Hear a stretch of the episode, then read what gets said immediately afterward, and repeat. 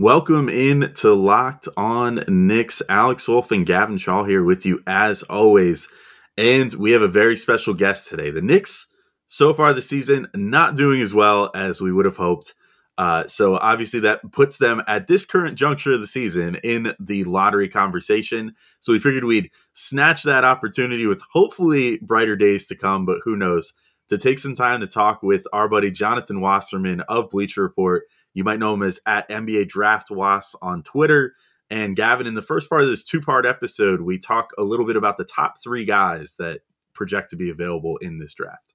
Yeah, it's really exciting to get to get into some draft conversation. Man, I've been watching YouTubes of Chet Holmgren for it feels like 10 years at this point. So it's so cool to talk about him as a practical prospect now. Um, we, we talk about all of the upside in the world that he has, the comparison between him and Evan Mobley, whether Holmgren could have that same success as a rookie. Then we get into Duke star Paolo Banchero, how he would fit on the Knicks potentially, whether that would force the Knicks to trade Julius Randle in that dream scenario where the Knicks move all the way up the draft. And then Jabari Smith, the guy who's really risen into this conversation. So all that and more right now on Locked On Knicks.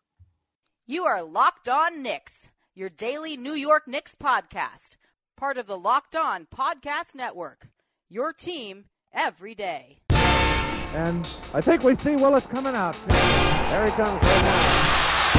Starks without a five. Ewing for the win. Yes. Thompson cuts left. Now fires a three. And he's good. And he's fouled. It counts. Anthony for three. Bang! That one goes down. This is all about back up off the glass. It's good.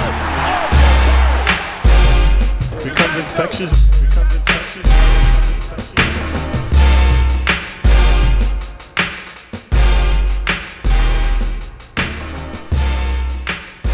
All right, welcome in to Locked On Knicks. This episode is brought to you by Truebill. Truebill is the new app that saves you money by helping you identify and stop paying for the subscriptions you don't want or need, and can even negotiate better deals on those you want to keep. And without further ado, I will send us right into our conversation with Jonathan Wasserman of Bleacher Report. All right, welcome in to Locked On Knicks. Alex Wolf here. I'm editor in chief of Knicks site, The Strickland, and he is Gavin Shaw, my normal co-host. Uh, he is your favorite play-by-play broadcaster's favorite play-by-play broadcaster. And as we said in the intro, we have a very special guest today. We have Jonathan Wasserman. He is the lead scout and NBA draft analyst for Bleacher Report. Of course, a returning guest. Uh, John, you've been so kind as to come on here like pretty much every draft season since we've done this podcast. And I feel like you're usually our sort of primer guy that comes on and and gives us the the first look at some of these prospects because you do probably some of the most work of of anyone in the draft scene as far as staying on top of this stuff uh, uh, year after year. So, John, how are you doing? And uh, how's the the early part of this this draft cycle treating you after what seems like the last two have been like back to back, like back to back to back now, where we've we've had like three draft cycles in the course of like one. Yeah, no, but uh, it's it's good to have them going again, and hopefully they could stay on the floor. And already, every time I look at my phone, there's a new game being canceled. So uh, hopefully, uh, they can keep the season going. And there's a lot of exciting prospects.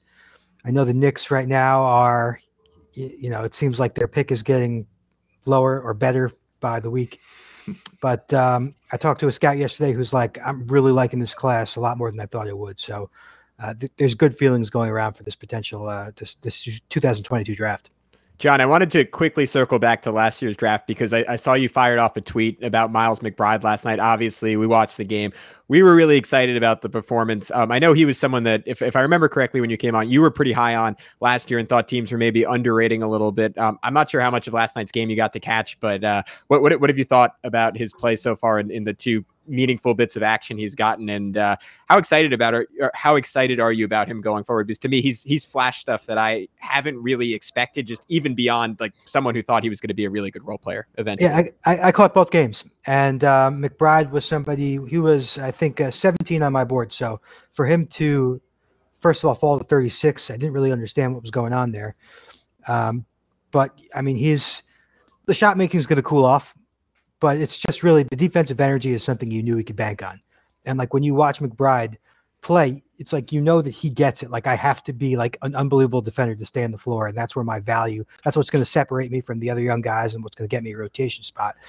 Uh, what's cool to see is how how quickly he's making shots, and you can see, you know, in the open floor, he's got some burst, and he's just a high energy guy and and uh, a, a versatile. Uh, in that tweet, I I think it said he shot forty six percent off the catch last year, and he hit like fifty five dribble jumpers. So I think that helps him fit in. You know, he could play on and off the ball. The big question with him coming in was like, is he a point guard? Can he really facilitate for others? And is he a good enough scorer to be a two? That's just nitpicking in today's world, right? I think uh, if you could do a couple things right and you could, you know, fit in easily and, and, and have that versatile skill set as a shot maker, you're going to make it work. And, and again, he just knows that he just, he just gets it. He didn't force anything last night and he played to his strengths and he did exactly what he needed to do, what makes him better than everybody else, and that's defend. Yeah, I mean, you know, before we move on from Deuce, I figure, uh, did you see anything uh, indicating that he could be the playmaker that he was last night? Because I thought that there was like a very distinct, uh, you know, two halves for him, right? Like the first half was very aggressive with scoring the ball. And then the second half, he was really looking to get his his teammates involved. Was running a great pick and roll with Mitch, like was finding Quickley and found Fournier for a really great uh, look in the corner at one point. Like, but do you think that that was always kind of hiding below the surface, or do you think this is something he's clearly been working on? I think it's something he's been working on. So his freshman year to his sophomore year at West Virginia, he doubled his assist rate. So we saw a lot more playmaking last year. And I think what we saw last night was like he showed some really good self awareness, right? He, he, he got hot early, then he missed a couple shots, and then he said, I'm not going to force anything. I'm going to focus on hitting my guys in, in the right position and making pretty much a lot of simple reads. Like even that like extra pass to Quickley when you hit that three, you know, on the wing. Like he could have easily taken the catch and shoot jumper, but Quickley was hot. He made a quick, easy pass. He just he he may not be like a nine assist guy every night, but he showed a good enough head on his shoulders where he knows like, okay, when am I when when I should settle in and look to facilitate versus when I should hunt for my shot. So I guess zooming out a little bit, John, I mean, looking at the big picture with the Knicks, this is a team in sort of a, a strange position, right? Because they've been for the last 20 years, like you could talk treadmill of mediocrity. They've been on the treadmill of bad, but not quite bad enough to get the guy who will eventually change their franchise. And now there, there's a core competency to this team, right? The front office seems to be in a really good place. Clearly, Walt Perrin seems to know what he's doing, um, making draft picks. Uh, the roster is not fantastic, but certainly has talent despite their struggles this year. All that being said, where do you see them being positioned coming into this draft? I mean, let's just say right now um, they're somewhere around like the eighth or ninth pick. Um, if they finish there, is this a team that is in a position to be sort of choosy and say, hey, we we have Julius Randle locked in, we have maybe RJ Barrett locked in, maybe we know Immanuel Quickley and Deuce McBride, if not starting point guards of the future, certainly guards of the rotation going forward. Is this a team that says, all right, what is the final or maybe not the final piece, but what is a piece that fits in with that group? Or are they far enough back now, especially given how this season has gone, that you're just looking at them and saying who is the best talent available? Doesn't matter if they're a power forward and you some you have to trade Julius Randle. Who is the best talent that can elevate this Knicks team? You know what? I don't know what they're going to do, but I, I got to imagine that they're not going to go backwards and try and you know start to build with more draft picks. I mean, they have a lot of young guys, and they're kind of running in place right now, like you said. And so I, I wouldn't be surprised. And they really haven't since Rose took over. Like they haven't made any major trades, right? I mean, they, they no. right? I, I, feel like eventually. I mean, other than the other than the Derrick Rose trade, maybe you know, right, but that's not even. But they didn't they didn't give up anything in that. Yeah, yeah. right, exactly. I got to think that they're going to be aggressive with with the picks. You know, they have what they have. Uh, they still have a Dallas for a Dallas pick for what? Yeah, Charlotte, right? Charlotte, and first. Charlotte's for this year. Yeah, right. I got to think they're going to try and do something with these picks, including theirs this year. And I don't. I haven't studied enough about who's going to be available, and I know you know Turner's been on Turner and, and Sabonis and that Indiana team. This guy's going to be available. I got to think that they're trying to think of trades because uh, you know at, at some point they got to make a move forward, and they got too close last year to suddenly just go backwards with with rebuilding and draft picks and stuff. And they already have a bunch of like you know Toppin and Grimes and McBride. They got to feel good about those guys, but eventually you, you can only have so many young guys in rotation. And with Randle and his in his prime and and Barrett ready to like enter his prime, hopefully they're going to do something. Um, and I got to imagine they're going to use picks to do it. All right, guys, it's about that time again. Let's talk about Truebill. Do you know why free trials renew without your consent? It's a business scam out to get you. Don't let greedy corporations pocket your money. Download Truebill to take control of your subscriptions. Truebill is the new app that helps you identify and stop paying for subscriptions you don't need, want, or simply forgot about. On average, people save up to $720 a year with Truebill because companies make subscriptions hard to cancel. Truebill makes it incredibly simple. Just link your accounts, and Truebill will cancel your unwanted subscriptions in one tap. And your Truebill concierge is there when you need them to cancel unwanted subscriptions so you don't have to. Truebill has over 2 million users and helps save them over $100 million. So don't fall for subscription scams. Start canceling today at truebill.com slash lockdown Go right now, truebill.com slash lockdown It could save you thousands a year. Truebill.com slash lockdown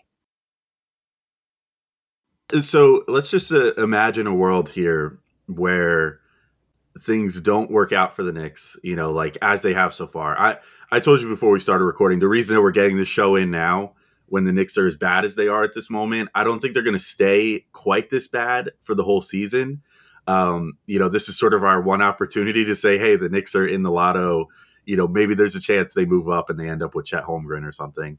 Uh, but I don't think this is going to hold up necessarily the whole season. But assuming it did, and the, and the Knicks end up a lotto team again, you know, and, and maybe have a chance to move up uh, and select one of these top guys in this year's draft.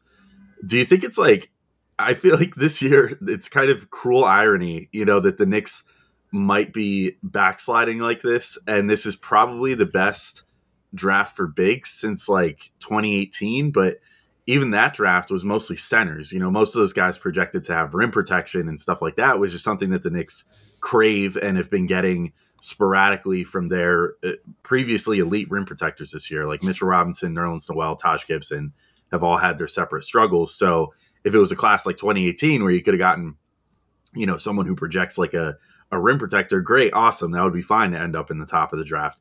In this class, it's like mostly power forwards and guys that kind of project to be uh, have at least somewhat similar skill sets to like Julius Randle or Obi Toppin uh, who are probably the Knicks' top two players at this particular moment, at least on any given night. Those two seem to have a case for being the you know the top player on the Knicks. So, what do you think about the kind of like cruel irony this year that if the Knicks would say end up with the eighth uh, lottery odds or something this year, and then win the lottery, it would kind of be a crappy situation for them in some ways because they'd have to make a lot of really tough decisions. I think. Right. So if you go down the list of guys who they'd be choosing from, and it's pretty much three guys, and I know it's early to even say this, but it seems like th- that's who it's going to be. It's going to be uh, Paolo, Chet, or Jabari Smith, top three. I can't see any situation where that doesn't happen. And so, in terms of fit, like with Julius, I mean, the guy who offers the most rim protection is obviously Chet Holmgren, but he does project better as a power forward. Likely, you'd really want you know a true center next to him because he's not somebody who's going to anchor your paint. He's more of going to be probably like a weak side rim protector. Having said that, his defense is outrageous. Like his defensive, his combination of defensive tools and, and mobility with defensive IQ is like unmatched, unmatchable. I mean, I don't, I can't remember a prospect like that. Of course, you have to throw factor in, you know, how well his will his body hold up at 195 pounds right now, and that's really tough to predict. But again, in terms of defensive talent and intangibles. Like I don't, I don't can't remember scouting another a better prospect.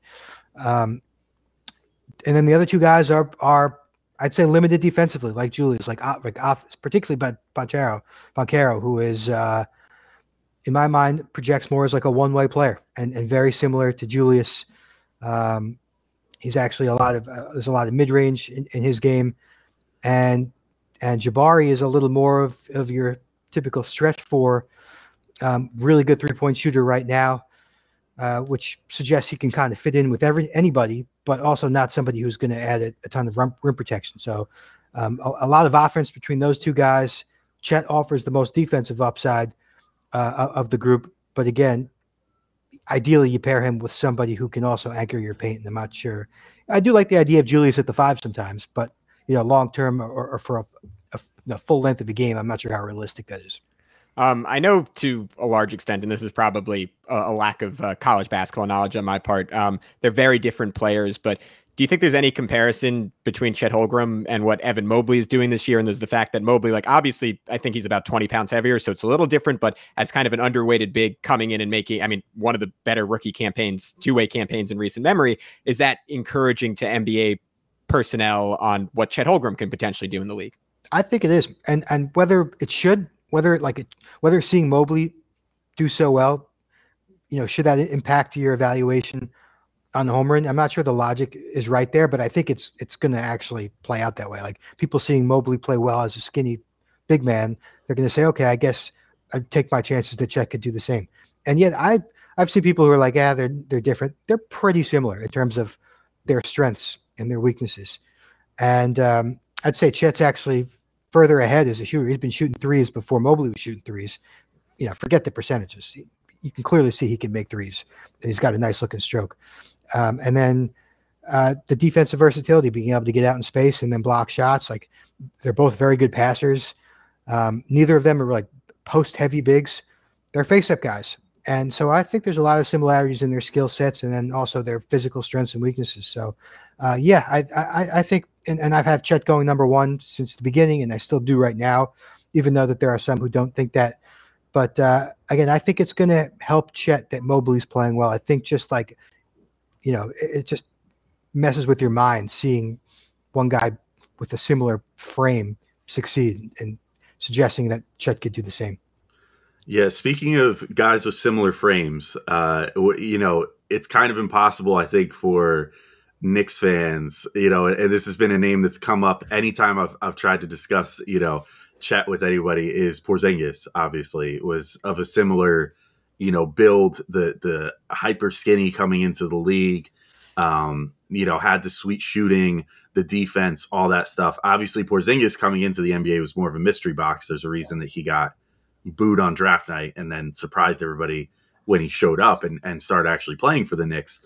Chet obviously has been like, you know, one or two in his draft class for years now. It's it's been him and Paolo fighting each other for that number one spot um, you know, for years now and and trying to, you know, establish themselves as that top guy, sort of like uh I don't know, like like a uh, Brandon Ingram and, and Ben Simmons or like Jabari Parker, Andrew Wiggins type deal where they just keep going back and forth. But like, uh, would you say that what I've seen so far from Chet that really makes me think like this kid isn't like Porzingis really much at all is the much better handle and the passing ability. Like, do you think that those are the skills? If you were going to explain explain away like those Porzingis comps to a Knicks fan, how would you do that? Would it would it basically rest on that passing and the ball handling ability right out of the box? So, from a skill set point of view, yeah, those are like we see a lot more grab and go stuff from Chet, uh, and a lot more blow by moves from behind the arc from Chet. The passing is clearly a plus, like a, clearly a, a big difference maker. Like I was doing a, I don't, I'm going to screw up the numbers here, but like I think Porzingis, you know, five years into the league, like his career high in assists was five. And Holmgren had five assists in his first game at Gonzaga and has like at least three to four every single night. Um, his passing IQ is just like on a whole nother level. And, and there's just a lot more of that makes teammates better, you know, box that you want to check with Chet than there is with Porzingis, who, you know, when we when he was in New York and, and I haven't watched him that much in Dallas, but there was a lot of one-on-one stuff, which is fine. Like that's he was built to be that top guy, but there's a lot of stand around and watch him, you know, go to work. Where Chet is like totally team oriented and just has a much higher IQ at both ends of the floor, um, and he's also a dog. Like Porzingis is like a diva. Chet is like intense. Like I want to rip your head off, and you know, just really intense compared to Porzingis, who you kind of you get the feeling that like people should cater to him, and Chet's not like that. He's he doesn't smile much. He's uh, is a real competitor, and I think scouts have already documented that. Um, now, like a third and two, his college season, is there a concern in his game outside of the weight, or is that really the only thing that scouts are questioning? That's it. I mean, I, otherwise, it's like shooting like 80% inside the arc. No, he's not shooting a high percentage from three, but he can clearly make them. I guess if you want to nitpick, his free throw percentage hasn't always been great. And so it makes you wonder about his, but we're talking about like 17, 18, 19 years old free throw percentage. Like he can clearly shoot. Uh, otherwise, it's just weight. That's that's really it, and durability. And you know, can he last? But there hasn't been any, you know, knock on wood, major injuries with him coming in, and uh, there's no questions about his work ethic. It's just weight, is our guys going to play through him down low? Is he going to be able to create separation facing up and knock guys off their line, off their path? But uh, otherwise, from a skill perspective, from you know defense, like mental, like everything checks out. It's just that body. Just briefly, like before we move on to, to Paolo Banchero, um, with Chet's body, like you've been doing this for a pretty long time, so I, I think you've probably gotten a sense of like who has a frame that's buildable upon and who doesn't. Do you look at, at Chet's frame and think like this is a guy that can put on the requisite like mass to be an NBA center potentially someday, or do you think he's probably stuck as a you know a, a power forward type guy? I think there'll be lineups. I mean, I think whether he plays center or power forward depends on who he's guarding. And mm. uh, sorry, this crazy ambulance outside my. Oh, it's all right. So this is the uh, it's the alarm going off. These are the alarms going off about uh, Chet Holmgren, right? Yeah, right. Well said. Um, I don't know how much weight he's going to add. Like, what if he ends up at 220? Can he play center? Like, probably. It just depends on who he's going to be matched up with that night. But um, I always found it tough to predict like who's got a body. You know, people like throw that around so loosely, like, oh yeah, he's he can fill out so easily. Like, how do you know that? You know, I, you just I, I find it tough to predict. But you got to imagine at 19 years old, he could at least go to 210, 215. Um, and again, everyone's been telling him for so long, like you have to add weight. So he's gonna. This is not like a, a new thing for him. It's going to be a priority the second he gets drafted. He's going to have, you know, experts and nutritionists and, and pro trainers like doing the highest level guys, getting him to add as much weight and strength as he can. So, um, will he be able to play center? I think some nights, but I, I imagine he goes back and forth throughout his career. All right, we're going to take our second break. And just a reminder this episode is brought to you by Built Bar. This holiday season, grab the protein bar that tastes like a candy bar, or even better than a candy bar. Built Bar, filled with so much holiday goodness, rich with decadent flavor, covered in chocolate, but amazingly low in calories, sugar, net carbs, and fat, and high in protein. You get the best of both worlds. It's delicious and healthy. There's so many flavors, you'll have a hard time choosing. Well, you have raspberry or mint brownie, cherry or double chocolate cookies and cream, or peanut butter brownie. Built Bar gives you that extra fuel you need to bust down those mall doors and battle all the holiday shoppers. Or if you're just standing in endless shopping lines, Built Bar can give you that extra something to keep you going. So throw it in your jacket or purse. You never know when you're going to need it. Because it's the season of peace and love, don't bring up your favorite Built Bar at family parties. People are so passionate about their favorite flavor, they'll fight for it and things can get out of hand. Are you friends with Santa? Well, tell Santa to throw a few Built Bars in those stockings with so many flavors, they'd make anyone's Christmas morning a happy one. I know if I find some cookies and cream in my stocking, I will be a happy boy on Christmas morning. Want to cozy up with something warm? Here's a holiday secret. Dip your built bar into a piping hot cup of cocoa and let it melt a little and give your beverage a bit of that built bar flavor. Plus, you'll have a nice melty built bar to go with it. Be sure to have a couple napkins on hand. If you like some of those marshmallowy treats around the holidays, you need to get your hands on Built Bar Puffs. They're light, fluffy, and marshmallowy, marshmallowy through and through, with different flavors, all covered in chocolate. They taste so good, you won't believe they're filled with protein. So go to built.com and use promo code LOCKED15 and you will get 15% off your order today. Again, use promo code LOCKED15 for 15% off at built.com. And today's show is also brought to you by betonline.ag. BetOnline has you covered all season with more props, odds, and lines than ever before as football season continues the march to the playoffs.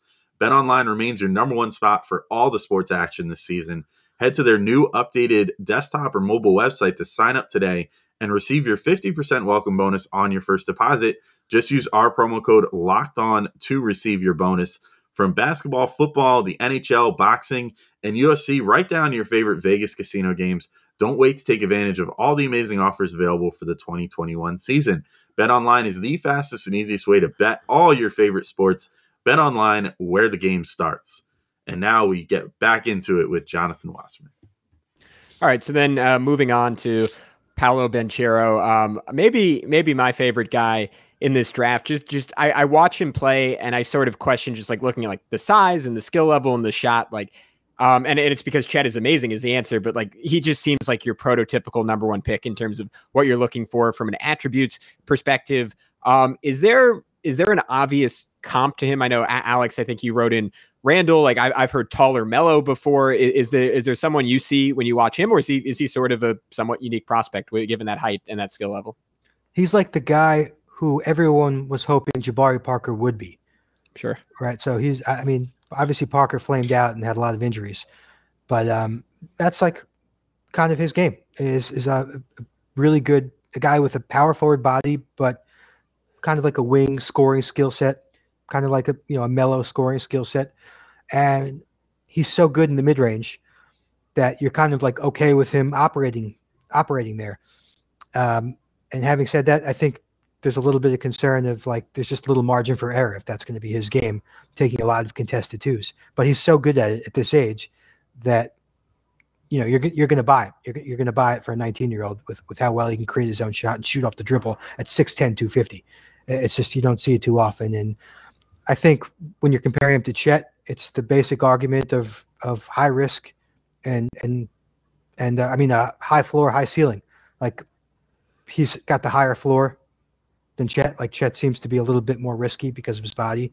In Holmgren, you just feel has that more polished skill set in the body to come in right away and score. But um, yeah, I mean, in terms of comparisons, Parker was always the guy that came to mind. Yeah, like a a, a bigger Melo, you know. Um, I don't know. I can't think of anyone specific right off the bat. But that's, I, was going to throw uh, maybe a fellow Dookie out there, Jason Jayson Tatum, maybe like I, a little I, bit. I, I, think Tatum has a little more guard wiggle, like wiggle, yeah. into his, you know, six. If he really is 6'10", 250, like that's a massive guy. Mm-hmm. And so I don't know how well he's going to operate. Like Tatum is probably works 10 feet further away from the basket than than uh, Paolo will.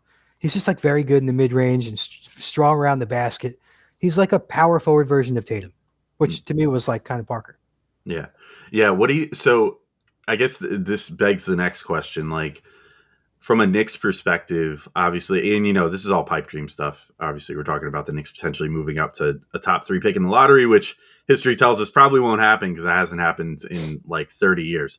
But um, you know, assuming that the Knicks would would luck out and move into a spot, uh, let's say they end up the number two pick or something, and they're staring potentially taking Paolo or uh, or, or uh, uh, Jabari Jaden, Jabari Smith uh, in the face here, you know, as one of those two guys. Do you think that one of those guys would be able to fit with a Julius Randle, or do you think if the Knicks find themselves in that situation, they should kind of just say, "All right, you know, the basketball gods have smiled upon us. Maybe it would be best to move on from Randle at this point while his value is at a relative high." And just commit to building around these guys, free up that cap space or whatever, and, and allow ourselves another chance to kind of take a stab at this in a couple years to be like truly competitive again. It, there's so many what ifs with that. Like what like, it really just depends on what you can get for Randle. Mm-hmm. Um, I'm good. You know, I think the Knicks. The, the problem with the Knicks situation right now is like their ceiling is capped. Like how good can they really be? Even if Randle returns to form last year, um, on paper, like the Paolo Randle combo is just a bad news defensive mix. You know, again, how, how high is the Knicks defensive ceiling if those are your two bigs? Um, I like Jabari's fit better with the Knicks, just as a guy who is right, like right away. He's shooting like 46% from downtown right now. And uh, he's shown a, lot of flashes of face up creation and open floor ball handling. And like the sky is the limit for him. He's he's the youngest of the top three number one candidates. Should they trade Randle if they get a top three pick? They, the question is, I think, more of like if they get a top pick, what can they get for that top pick? Because at this point, I think their their goal is is going to be to try and win now and, and, try and compete as fast as possible. But uh, it's going to come down to you know what they can get for these guys, what could, what they can get for a top pick, or what they can get for Randle. Um, I know you mentioned in your mock draft that Smith has a ceiling of being number one, and maybe it's just track record of, of doing this over the course of a full season. But what do scouts need to see from him for him to potentially overtake Holmgren or Banchero to be that top guy? Well, he's got to keep shooting the way he does. Uh, he's just pretty much got to be consistent. Just keep doing what he's doing, and it may take also some struggles from Paolo or Chet. Like if they take a step back while Jabari just continues to score 20 a game and shoot 40 plus percent from three and give you those, you know, one or two times a game of like a step back jumper or a coast to coast take. it just really comes down to consistency. Because coming in, uh, Paolo, I mean uh, Jabari was always like the project. You know, the guy who's probably going to not produce like Paolo and Chet, but give you those flashes. But right now, Jabari is putting up the same numbers as Paolo, and he's already got a much better three point shot. And uh, you know, the three point shot's a big deal in today's world, and, and uh, we've seen Paolo have a little bit of struggles. We haven't really seen Jabari struggle yet. So um, I think it just comes down to consistency, and, and for him to go number one, we're probably going to need to see Chet get exposed a little bit, or Paolo uh, see his three ball really struggle, and, and see him have some trouble with his mid range game, and uh, eventually those numbers might drop. Yeah, with Jabari, like, uh, so you know, I'm well on record on this podcast. Like, I, I, don't shift into draft mode until the next season is effectively over with.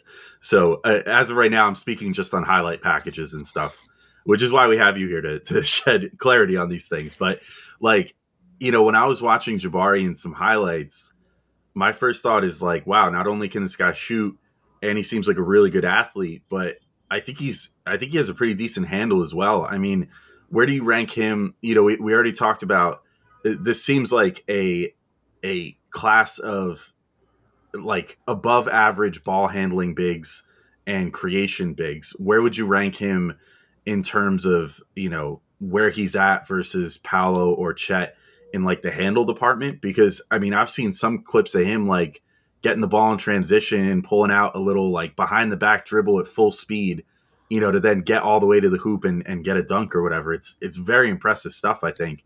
And I look at that and I'm like, okay, so how much better are Paolo and Chet versus him to eh, put them ahead of him at, at, this point in the process? Like, what's your kind of read on that and his, you know, the other things other than the shooting and the and the big man stuff uh, with yeah, him? They're pretty close. They can all pull off like crazy moves for a big guy in terms of creating their own shot away from the basket. Having said that, like those those highlights of Jabari, there are also lowlights where like he loses the ball out of bounds, and you know in tight spaces you know, it's almost like 50 50. Like, is he going to pull the move off or is he going to turn the ball over?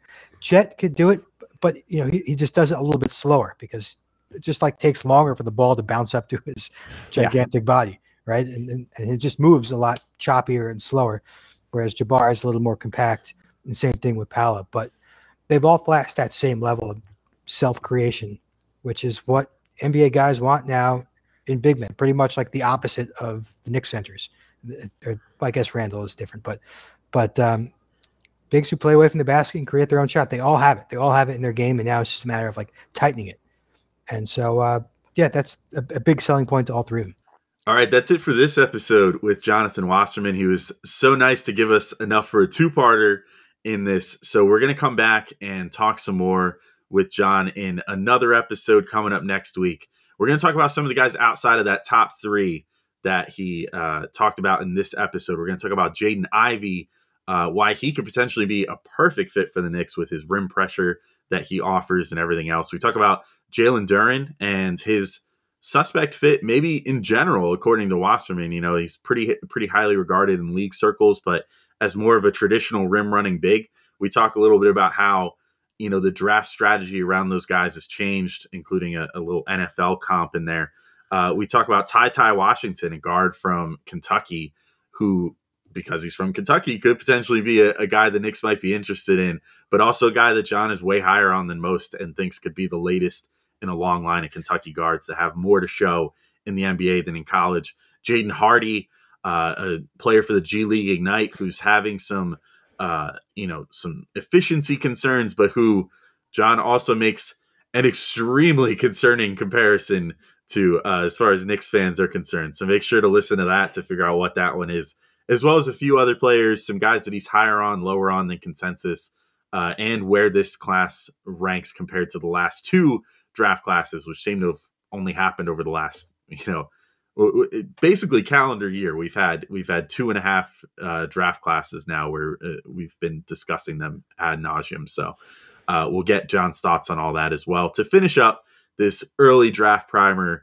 on the Knicks. Uh, but until next time, thanks for listening. Be sure to subscribe on YouTube if you haven't already. Drop us a like.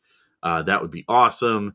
Also, you know, we're, we're available on all other podcast platforms, so feel free to check us out wherever you listen to podcasts. But thank you for listening to Locked On Knicks. We'll be back with a game recap of the Celtics game on Monday, and then the second part of this Wasserman pod, as well as some other great stuff for you guys next week. So thanks for listening. Peace out. Talk to you all soon.